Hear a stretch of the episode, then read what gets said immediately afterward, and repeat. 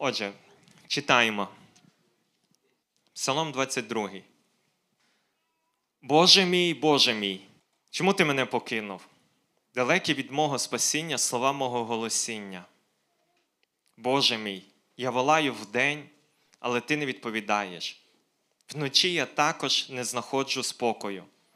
Але ж ти, святий, перебуваєш у хваліннях Ізраїлю.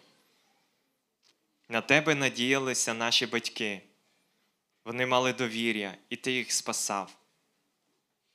До тебе волали і спасалися, на тебе надіялися і не були засоромлені. Я ж не людина, а черв'як, посміховисько в людей і презирство народу. Всі, хто мене бачать, глузують з мене, кривлять губи похитують головами. Покладався на Господа, нехай тепер він його рятує, нехай його визволить, якщо він йому любить. Але ж ти той, хто вивів мене з лона, ти вклав у мене надію від грудей моєї матері. Тобі я був відданий від народження, від материнського лона ти є моїм Богом. Не віддаляйся від мене, бо скорбота близько, а помічника немає. Стадо бичків оточило мене, сильніше башану облягли мене. Не розкрили на мене свої пащі, як той лев, що штамує і речить. Я розлитий, як вода, і всі мої кості роз'єдналися, наче віск розбилося моє серце, що тане всередині у мене. Як черепок висохла моя сила, а мій язик прилип до мого піднебіння. І в порох смертний ти кладеш мене. Мене обступили пси, зборище злочинців оточило мене, не пробили мої руки й ноги.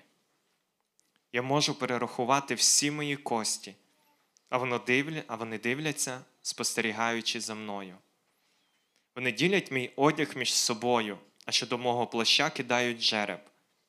Ти ж, Господи, не віддаляйся, сила моя, поспіши мені на допомогу. Врятуй мою душу від меча і від собачих лап, єдину мою. Спаси мене від пащі лева і від рогів буйволів. Ти даси мені відповідь, сповіщатиму Твоє ім'я моїм братам, посеред зібрання величатиму Тебе. Ви, котрі боїтеся Господа, прославляйте Його, всі нащадки Якова, славте Його, нехай шанують Його, всі нащадки Ізраїля.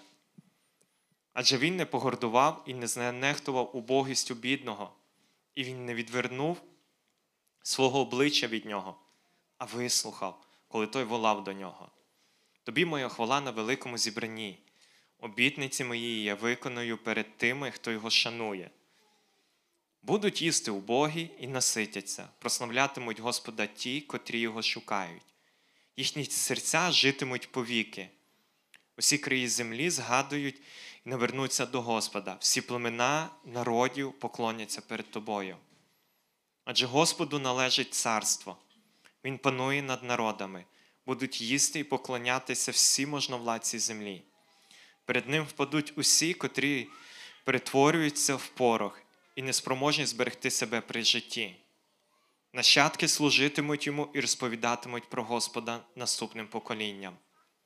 Вони прийдуть і звіщатимуть про його справедливість людям, які мають народитися, бо так запланував Господь. Саша прочитав Псалом 22, і на нього я хотів би сьогодні проповідувати. Моя проповідь називається Через страждання до перемоги. Коли я думав про цей псалом, коли думав взагалі про пасхальну проповідь, таку другу пасхальну проповідь, яка перша вже звучала в нас у нас в другий день вже Пасхи, друга неділя Пасхи, якщо би так можна сказати, я хотів би поділитися саме на цей псалом.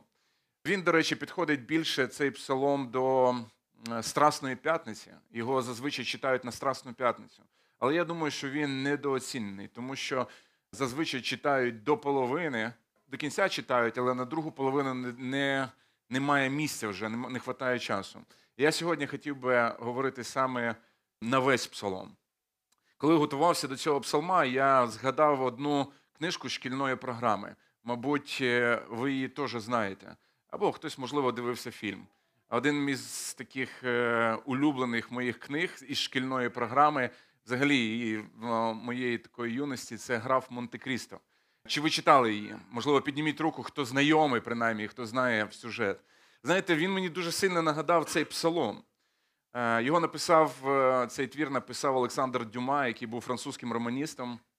І ем, він написав не тільки цей твір, е, він написав ще деякі книги. Ви пам'ятаєте ще деякі книги? Мушкетьори, правильно, мушкетьори.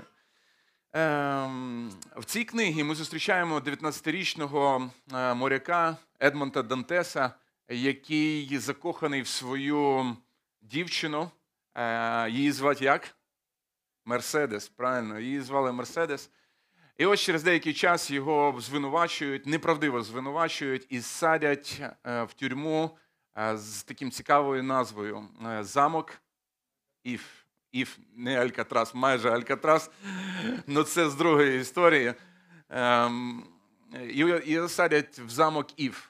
Ви знаєте, він сидить, не може зрозуміти, чому він там знаходиться, його звинуватили неправдиво. Е, І він розуміє про те, що з тої тюрми неможливо вийти.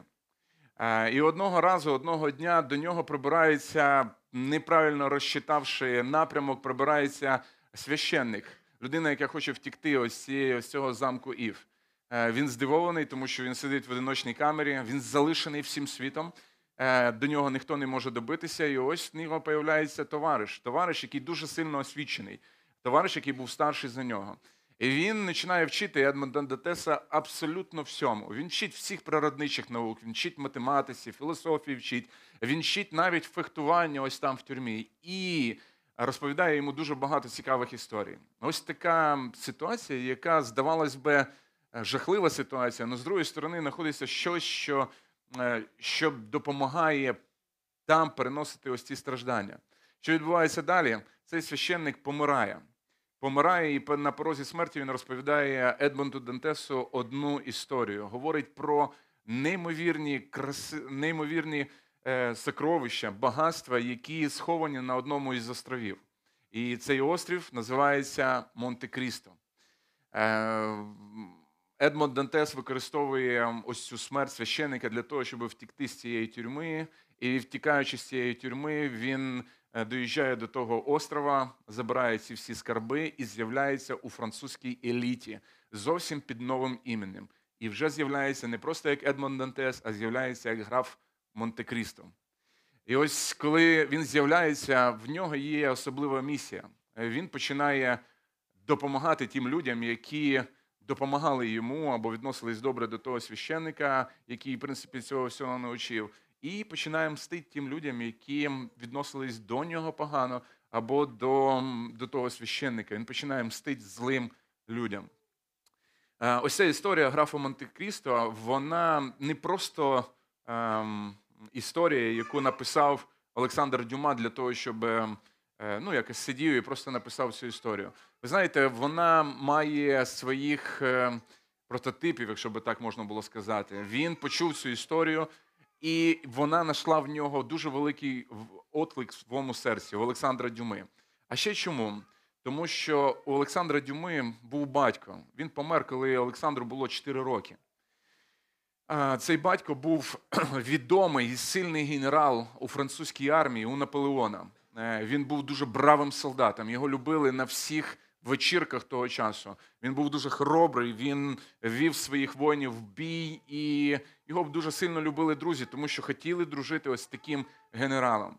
Знаєте, одного разу цей генерал не погодився з Наполеоном і сказав про те, що е, дав пораду не вводити війська у Єгипет. І Наполеон дуже сильно на нього образився. Через деякий час е, батько Олександра Дюми попадає в полон. В полоні він два роки знаходиться. У Наполеона є можливість поміняти е, на когось, е, е, ви- визволити свого генерала, але він цього не робить, тому що він мстить ось цьому генералу для того, щоб показати, як не погоджуватися з Наполеоном. І через два роки звільняється цей генерал, батько Олександра Дюми. Він повертається додому просто в, віці 40 років, 40 чи 44 роки йому було. Він повертається додому, просто всіми забутий. І він помирає. Він помирає в повному забутті. І Олександр Дюми, взагалі, коли ви будете читати його історії, одна із самих главних чеснот це згадувати людину або пам'ятати людину. У романах Дюми є найголовнішою чеснотою. І найгірший гріх це забути людину. Злодії не вбивали Едмонта Дантеса, вони його вкинули в пітьму, в тюрму, де він був забутий всім світом. Ви знаєте, сьогоднішній псалом, який читав Саша, щось подібне мені до цього Едмонта Дантеса і графа Монте-Крісто. До Христа на Христі була прикута увага всього світу, але від нього відвернувся. І мовою тексту, якщо ми можемо сказати, залишив його батько на певний період часу. Едмон Дантес вийшов з в'язничі через смерть свого друга, як і Христос пройшов смерть і вивів нас через свою смерть. Едмон залишився той самий, але повністю в новому обличчі його називали вже граф Монте-Крісто. Щось подібне із Христом сталося до смерті, і після смерті він був той самий, але він змінився. Герої Дюми ніколи нічого не забувають. Дантес має ідеальну пам'ять в деталях у кожній області людського знання. І про всіх людей, з ким він стикається, він не забуває людей, які робили йому добро і робили йому і зло. Він мстить своїм ворогам і винагороджує своїх друзів. Так само і Христос буде судити свого часу світ і у відповідності до того, як люди ставилися до Христа і до жертви, яку він приніс. І ще одне. Е, Я не бачив вроді би Сашу француза. Він тут з нами зараз, Алекс, чи ні? Немає його, ні? Ви знаєте, як перекладається Монте-Крісто з французької? Можливо, хтось з вас володіє. Мені це підсказали, а? Гора Христа. Граф Монте-Крісто. Переклад з французького це граф скеля Христа. Ми сьогодні з вами прочитали ось цей псалом, де біблійний Дантес був забутий у самому страшному місці, у своїх стражданнях, але був почутий Богом, прийнятий. І ми з вами подивимося на, на цей псалом для того, щоб краще його розглянути. Ви знаєте, цей е, псалом, колись про цей псалом Чарльз Персен сказав такі слова колись. Ми повинні читати цей псалом з благовінням, знімаючи своє взуття, як це робив колись Моїсей перед палаючим кущем. Тому що якщо десь у священному писанні і є свята земля, то вона знаходиться у цьому псалмі. Подумайте, як високо цінив Чарльз Пержен, король проповідників, ось цей псалом. Цей псалом цитується в новому заповіті частіше, ніж будь-який інший псалом. 24 рази. Сам Ісус прокричав Христа слова з цього псалма. Ви чули, Боже мій, Боже мій, чому ти залишив мене? І ви пам'ятаєте, да, що це е, слова саме з цього псалма. Взагалі, коли Євангелія розповідає про смерть Ісуса Христа, Псалом 22 це основне старозавітнє джерело, яке використовують євангелисти для того, щоб показати і розказати, що відбувалося на Христі, показати і стлумачити для нас кульмінацію земного служіння Ісуса Христа. Якщо ви уважно подивитесь на цей псалом, коли будете вивчати, знаю, що при першому прочитанні це неможливо побачити. Але якщо ви уважно вдома будете читати, ви побачите, що цей псалом ділиться на дві великі частини, які об'єднують Страсну п'ятницю, Воскресіння і есхатологічні події, майбутні події. Перша велика частина це. Ем, яка описує глибину страждань. Вона з 1 по 22 вірш. А друга велика частина цього псалму це висота перемоги Воскресіння. Ну, Вона переможна хвала, глибина страждань і ем, саме переможна хвала. Нам невідомо історичні події цього псалму, коли Давід міг переживати щось подібне. Але, як сказав один із великих богословів е, 19 століття, е, Френц Деліч, він сказав такі слова: Давид спускається зі своєю скарбою, скаргою в глибину, що лежить за межами глибини його страждань, і піднімається зі своїми надіями на висоту, що лежить далеко за межами висоти нагороди за його страждання. Що мається на увазі? Мається на увазі те, що ми не зможемо знайти, коли ми будемо вивчати Давида і його життя, ми не зможемо знайти, де він настільки сильно переживав ось такі страждання і в своїй молитві, що він може так взивати до свого батька, до, до отця мається на увазі, до Бога, і де він переживав наслідки звільнення від цих страждань настільки, які описані в псалмі. Давайте перейдемо скоріше до цього псалму і трішки побачимо його красу. Перша велика частина це вірші з 1 по 22, поділяється на декілька підрозділів. І тут описується е, Христос і страждання на Голгофі. І ви знаєте, ми можемо розділити цю велику частину на три частини. І вони, вона для мене, ці частини ем, будуть починатися ось такими фразами, але ж ти святий Бог. Отож, якщо би ви будете читати, просто запам'ятайте, дві великі частини цього псалму ви читаєте. З 1 по 22 вірш це частина страждань. І там є три великі такі хвилі страждань, які накатують на того помазаного царя. Коли я використовую слово помазаний цар, я маю на увазі і Давид, і Ісус Христос. Ви побачите, чому я це буду говорити. Я буду намагатися сьогодні поєднати Матвія, 27 розділ, і цей псалом, і ви побачите, е, наскільки багато схожості є цього псалму і у євангелистів в 27 розділі. Отож, перша хвиля страждань, е, начебто, має захлинути ось цього страждаючого помазаного царя, але він зупиняється, повертається і говорить: Але ж ти святий Бог. І він звертається до чогось, його віра укріпляється там. Далі він проходить знову певні якісь страждання, і знову він говорить, але ж ти той. Тобто, мається на увазі, він опирається цим стражданням через характеристику, через, е, е, через характер нашого великого Бога. Отож, перша велика частина це ми прочитаємо з 2 по 6 вірш. Подивіться, будь ласка. Боже мій, Боже мій, чому ти мене покинув? Далекі від мого спасіння слова мого голосіння. Боже мій, я волаю вдень, але ти не відповідаєш. Вночі я також не знаходжу спокою. Але ж ти святий, перебуваєш у хваліннях Ізраїлю. На тебе надіялись наші батьки, і вони мали довір'я, і ти їх спасав. До тебе волали і спасалися, на тебе надіялися і не були засоромлені. Ось ви бачите знову хвиля страждань, і він зупиняється на четвертому вірші і говорить: Але ж ти святий Бог, начебто змінюється якийсь настрій цього псалма. Ці слова Христос сказав, коли висів на хресті. Але перед тим ці слова сказав цар Давид, про які ми вже прочитали. І ось невеличка табличка, Псалом 22, другий вірш, Боже мій, Боже мій, чому ти мене покинув? І в Матфія, подивіться, о 9 годині Ісус крикнув гучним голосом, кажучи: Еллі, Еллі, лама савахтані.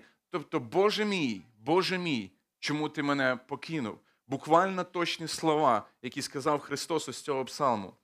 Я знаю, коли дивлюсь на цей псалом, Давид очікує, е, що Бог буде діяти, втрутися і визволить від його страждань, яких ми не знаємо. У Давида людське розуміння страждань. Якщо я страждаю, то Бог далеко. Бо якщо б він був близько, страждань би не було.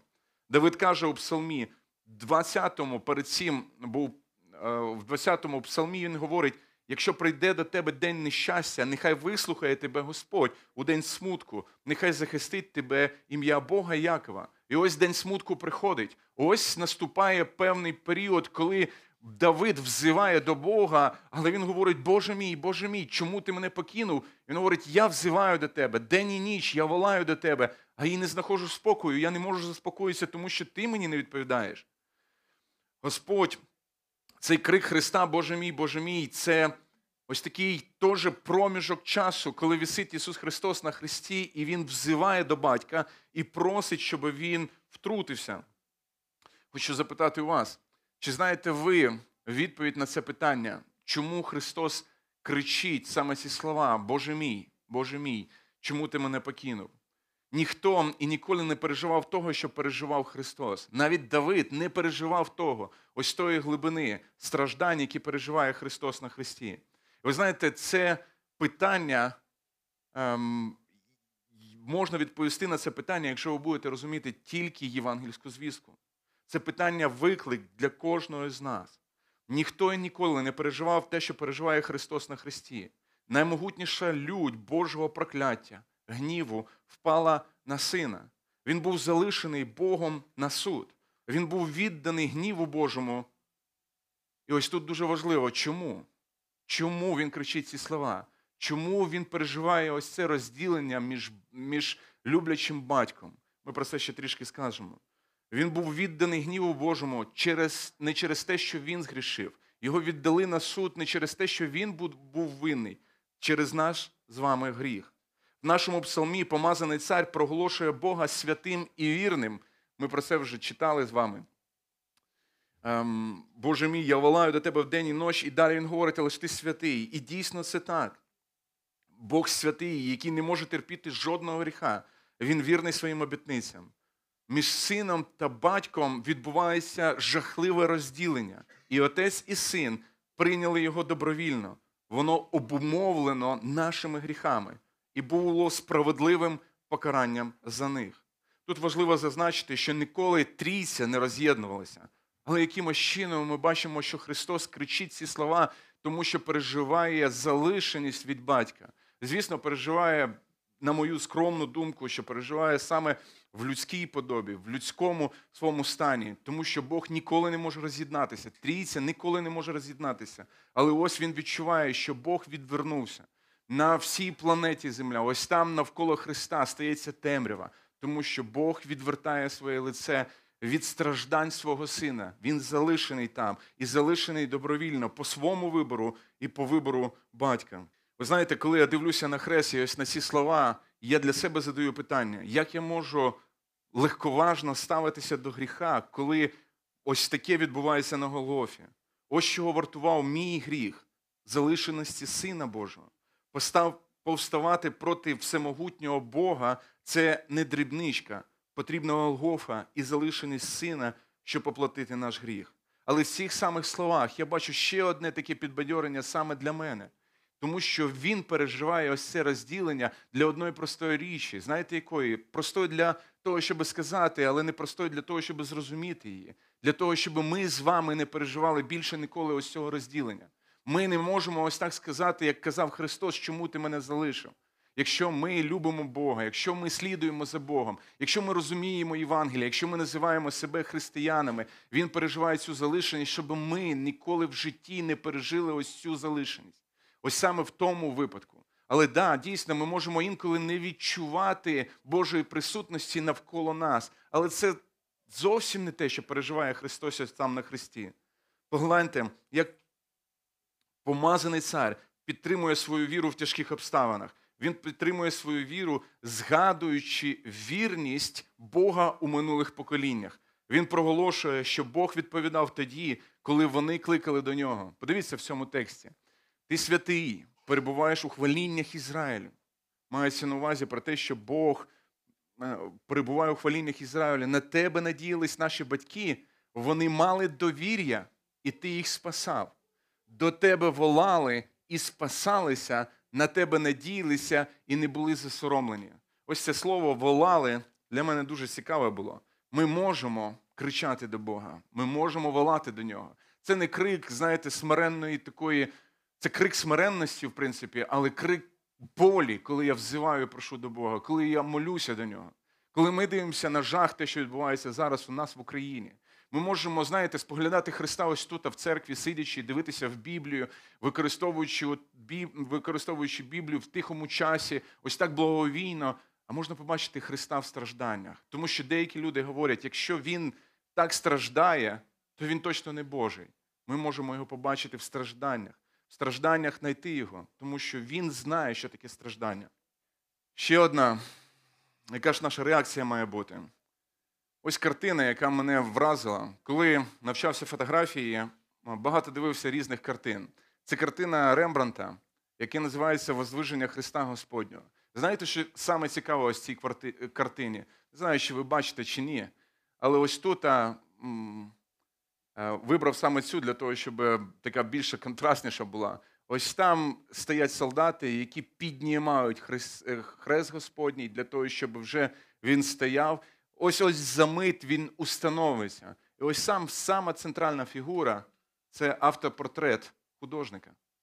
Рембрандт помістив себе на картину туди для того, щоб показати, воздвигається ось той хрест Господній. Чому?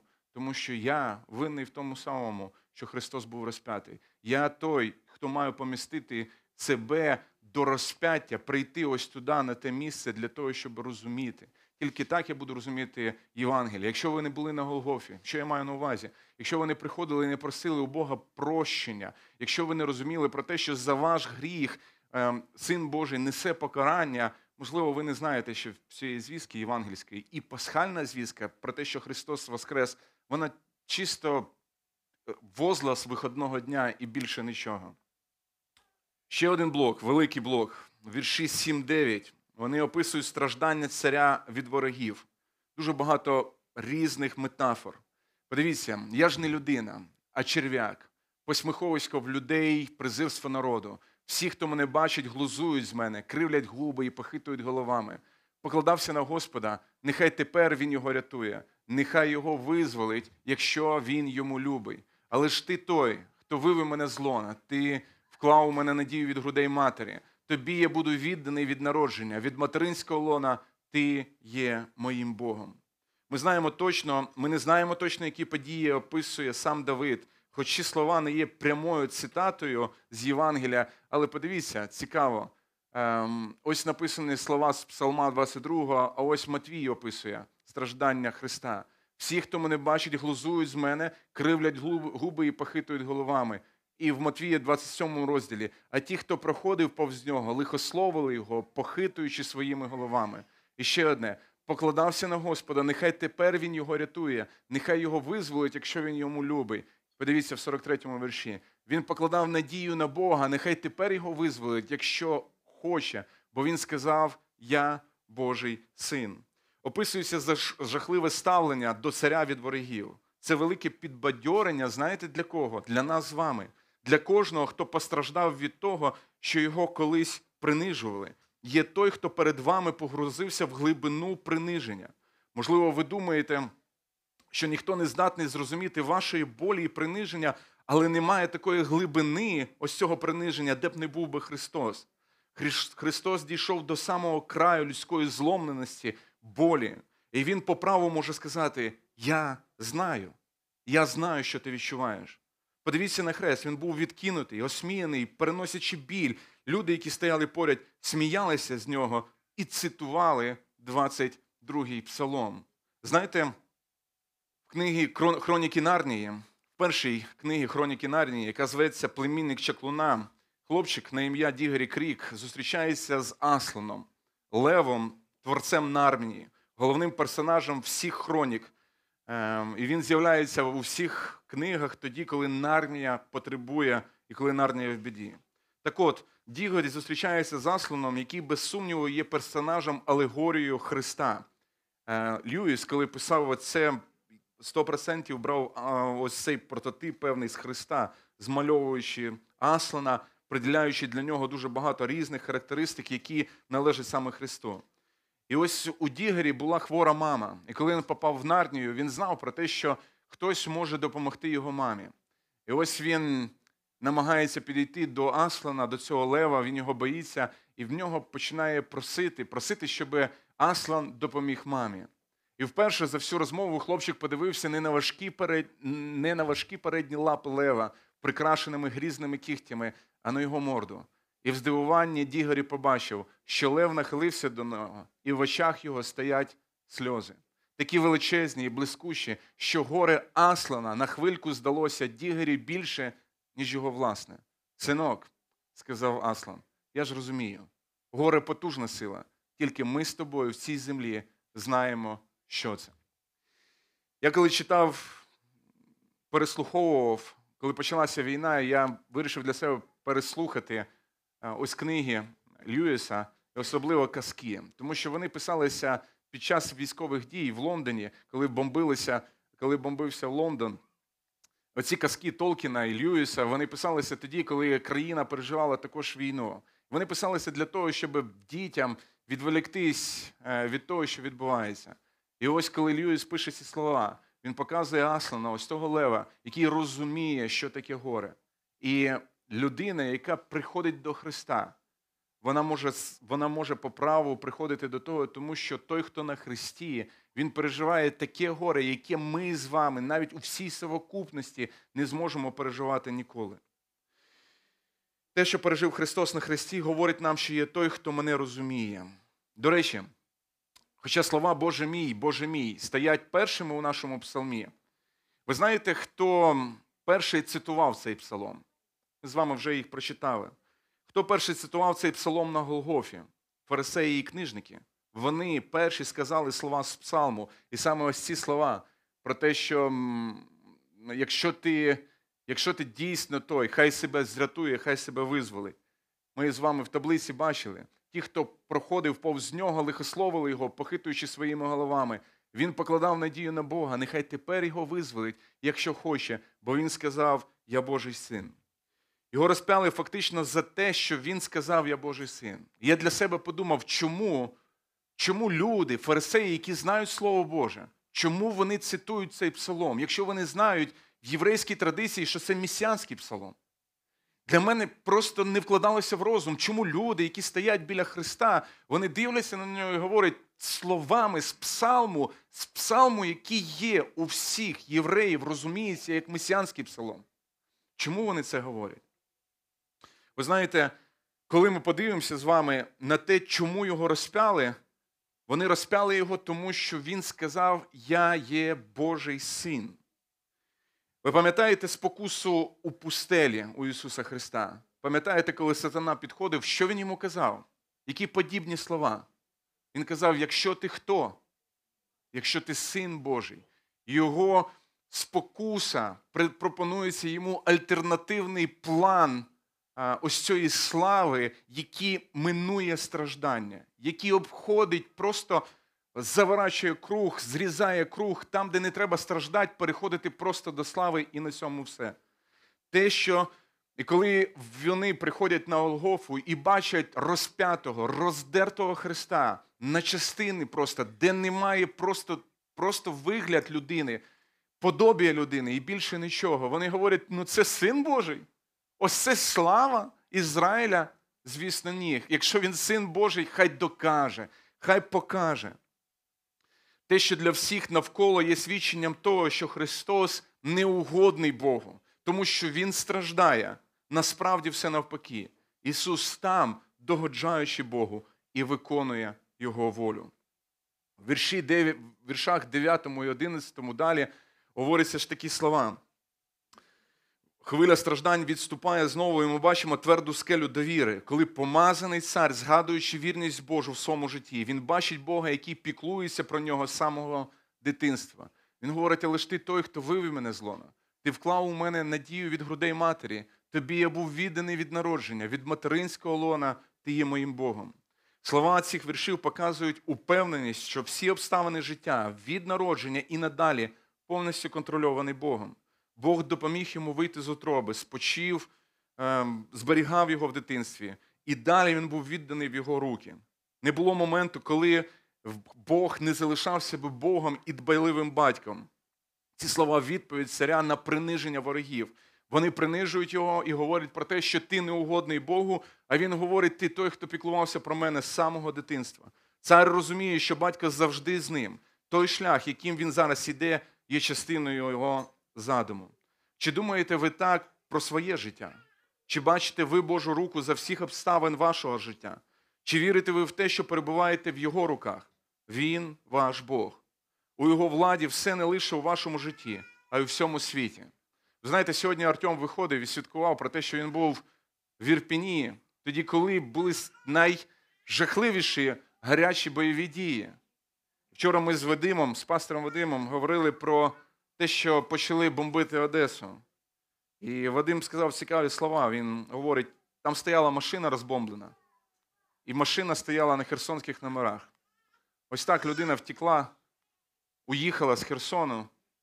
Не знаю, і, можливо, і знайшла смерть там, в Одесі. І ось так можна бути в Ірпіні.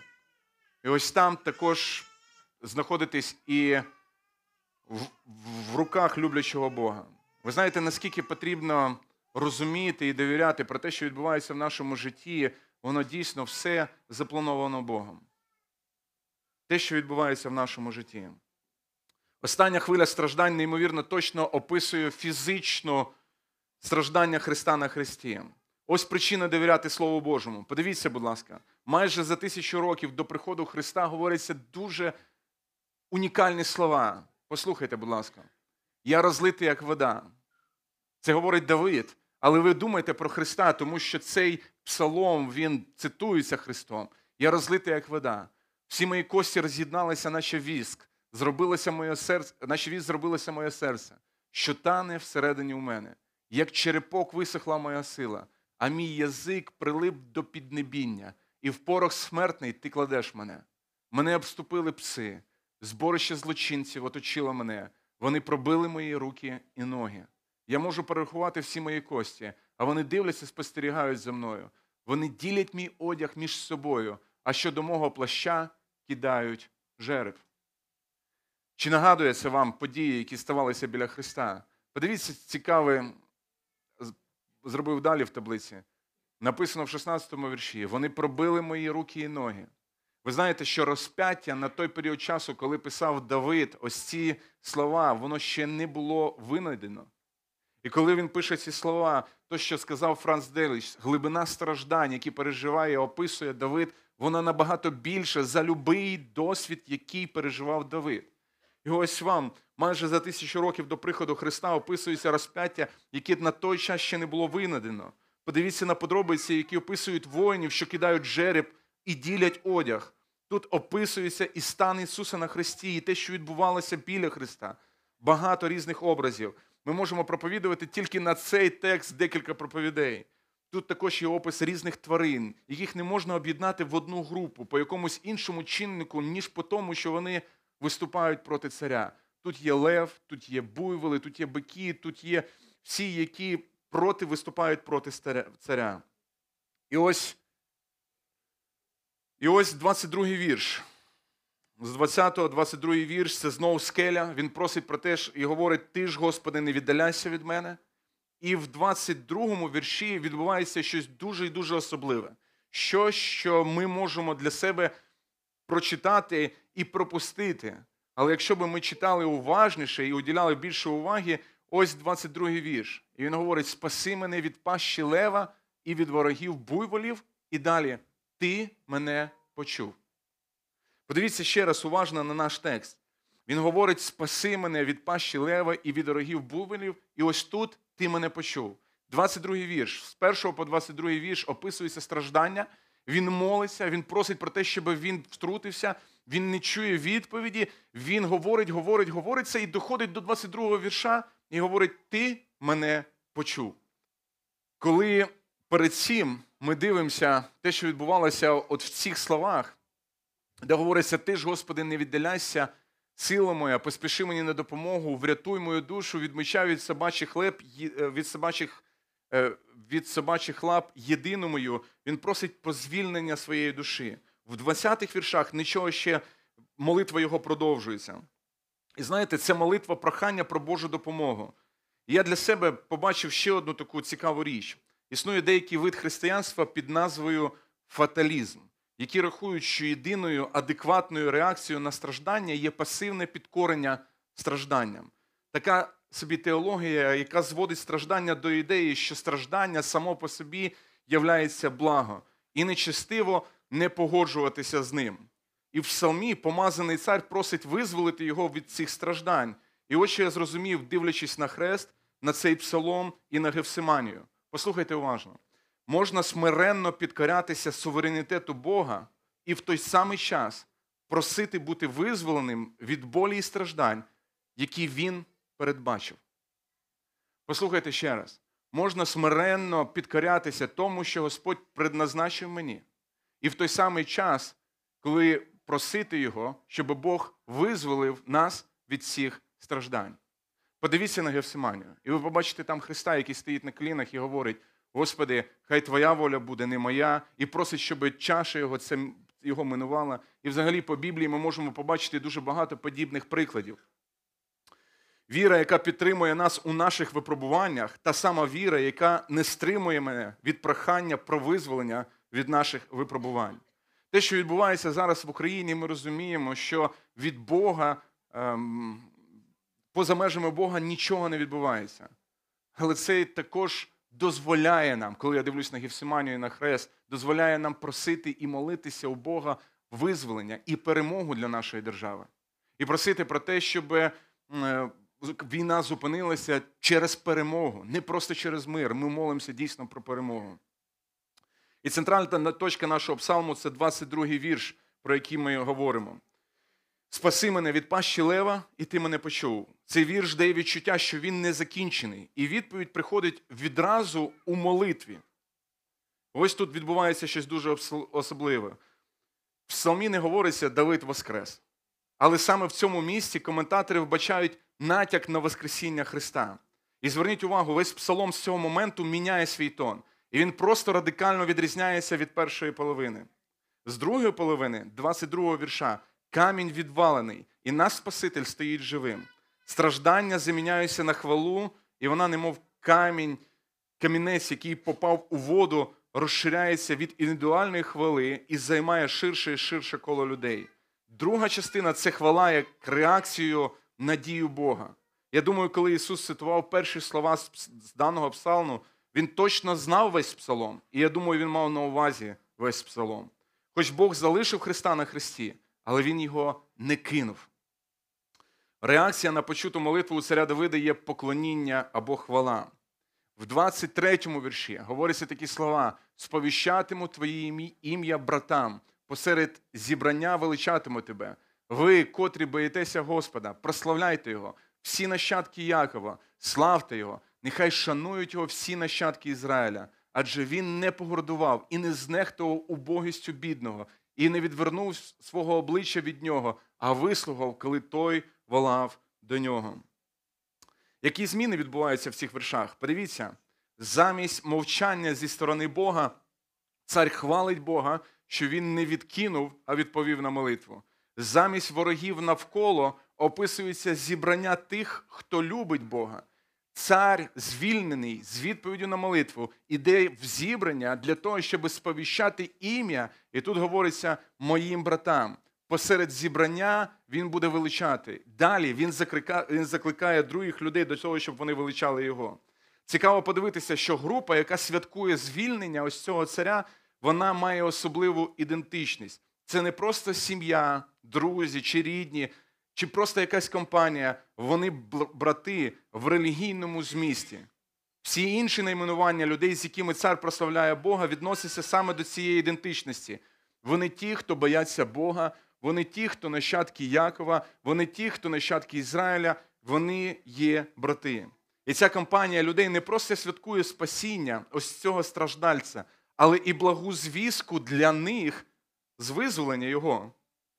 Ви знаєте, поклоніння це наша відповідь на пасхальні події, як індивідуальна, так і колективна. Наша відповідь на характер Бога і на його дії, яка виражається у нашому житті і в нашому колективному поклонінні. Поклоніння це справжнє християнське життя і суть, і ціль людини. Яке головне призначення людини? Прославляти Бога і вічно радіти в ньому. Воно виражається в наших піснях в церкві і в нашому ставленні до дружини дома, в тому, як ви робите роботу, і в тому, як ви відпочиваєте. Так як і цар йде в зібрання для святкування на відповідь Бога, так і віруюча людина, яка розуміє смерть та Воскресіння Христа, ніколи не буде залишатися наодинці. Вона буде шукати компанію. Яке їхало, таке і здибало. Не шукайте Воскреслого Христа там, де його немає, у печерах вашого егоцентризму. Шукайте його там, де він є, у вашій єдності між вашими братами та сестрами. В 28-му цікаво ще також, що коли Давид говорить ці слова, е, в 23-му вірші сповіщатиму твоє ім'я братам посеред зібрання, величатиму тебе. Євреям, автор євреїв говорить такі слова, кажучи, сповіщу твоє ім'я братам серед церкви, оспіватиму тебе. Він співає, закликає людей співати серед церкви. З 28 по 32 вірш. Це остання частина нашого псалму. Говориться ще унікальніші, описуються певні події. Подивіться, якщо б ми взяли просто царя Давида, він той, хто страждає, він той, хто звільнений, і він той, хто закликає до хвали. Але ось наслідки, до якої хвали він закликає. Подивіться, усі краї землі згадають і навернуться до Господа. Всі племена народів поклоняться перед тобою за те, що звільнили царя. Адже Господу належить царство, він панує над народами. Будуть їсти, поклонятися всі можновладці землі. Це всі ті, хто мають владу якусь на землі. Перед ним впадуть усі, котрі перетворюються в порох і неспроможні зберегти себе при житті. На наслідки ось того звільнення Давида будуть е, мертві поклонятися, будуть ті, які не можуть зберегти своє життя, і далі нащадки служитимуть йому і розповідатимуть про Господа наступним поколінням. Вони прийдуть і звіщатимуть про його справедливість людям, які мають народитися, бо так запланував Господь. Значення, значення спасіння царя тепер проголошується для всього світу і для всіх людей, від мо- можновладців до помираючих, до майбутніх поколінь. Всі і повсюду, в будь-якому стані будуть приєднуватися до хвали і поклонятися з тими, які також хочуть поклонятися Богу. Вони будуть згадувати, подивіться, вони будуть згадувати якусь подію і повертатися, дивитися на якусь подію в минулому. І що вони будуть робити? Навертатися до Господа. Дуже цікавий 30-й вірш для, для старозавітнього богослів'я. Подивіться, будуть їсти і поклонятися всі можновладці землі, перед ними впадуть усі, котрі перетворюються в порох і неспроможні зберегти себе при житті. Тут говориться про людей, які перетворюються в порох і неспроможні зберегти себе при житті. В книгі псалмів мертві не славлять Бога. В шостому вірші говоряться такі слова: адже в смерті немає пам'яті про тебе, і хто тебе прославлятиме в Шеолі. І ось 22-й псалом, який говорить, будуть прославляти тебе ці люди. Але тут говориться, що завдяки спасінню ось цього страждущого царя відбулася якась глибока переміна, яка вводить смерть у сферу правління Бога. Коли Христос вмирав на хресті, світло Воскресіння вже почало пробиватися скрізь морок страждань. В ранок Воскресіння Ісус почав виконувати пророцтва, які записані в нашому в 30-му вірші. Перед ним впадуть усі, котрі перетворюються в порох і неспроможні зберегти своє себе при житті. Ісус став первіском серед воскресших з мертвих, і черга всього людства настане, коли Христос повернеться. Христове Воскресіння вирішує саму основну проблему людства проблему смерті. Біблія називає її ворогом, але переможним, переможеним ворогом. Смерть Ісуса це смерть для смерті, а Воскресіння Ісуса це життя для життя. Це життя, яке перемагає смерть. Христос Воскрес для нашого виправдання. Наостанок. Одного разу імператор Феодосій, який жив в IV віці, на велике свято зробив амністію, відкрив двері тюрем і випустив на волю всіх злочинців і всіх людей, які були ув'язнені. А потім сказав: якщо б Богу було угодне, я б з радістю відчинив всі могили і дав би життя всім мертвим. Те, що не міг зробити імператор Феодосій, зробив Христос. В кінці нашого псалму стоїть наймогутніша фраза цього псалму: бо так запланував Господь. Адже Господу належить царство. Він панує над народами, говориться трошки вище, в 29-му вірші. Подивіться, наскільки страждання, які в цьому псалмі перевищують будь-який життєвий досвід Давида. І наслідки від страждань перевищують будь-який життєвий досвід Давида. Шлях від обітниці до слави завжди приходить через біль. Тут говориться про суверенну волю Божу і про царство. Пасхальна звістка буде неповна, якщо ви просто скажете Христос Воскрес. Якщо ви скажете Христос помер і Христос Воскрес. Повна пасхальна звістка звучить таким чином. Пам'ятаєте, сьогодні читалися ось ці слова. Коли Марія Магдалина побачила Христа, Христос сказав їй, ще раз нагадую, ось цю вікторину, яку проводив Саша, не торкайся мене. І далі він сказав слова, які? Я йду куди? Я йду до Отця. Пасхальна звістка буде звучати повною сьогоднішній в нашій Україні ось таким чином. Христос помер на Христі, страждав за мої гріхи. Він був похований в могилі. Але могила пуста, а трон, а на троні Христос. Пасхальна звістка звучить таким чином: Христос помер, воскрес і знаходиться на троні. Він не просто гуляє серед народу, як Дунгла Маклауд, який просто невмираючий людина, яка ходить просто серед, серед народу. Ні, він царює і він, і він панує зараз. І про це і говориться також у нашому псалмі. Ось про що говориться, так запланував Господь. Адже Господу належить царство. Він панує над всіма народами, і навіть і зараз він знаходиться на троні. Тому пасхальна звістка ще раз до нас. Він помер, воскрес і на троні. Він зараз на троні. Він зараз по правиці Отця. Він зайняв своє царство, він зайняв свій трон. Ось пасхальна звістка. Він не просто помер воскрес, він панує над всім.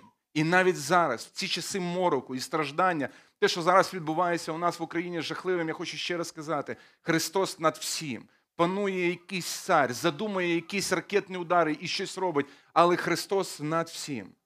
Як сьогоднішній час нам відповісти на цю хвалу? Я думаю, що найкращим чином це примиритися з Богом, покаятися у своїх гріхах. Це звістка, яку би я хотів би вам залишити.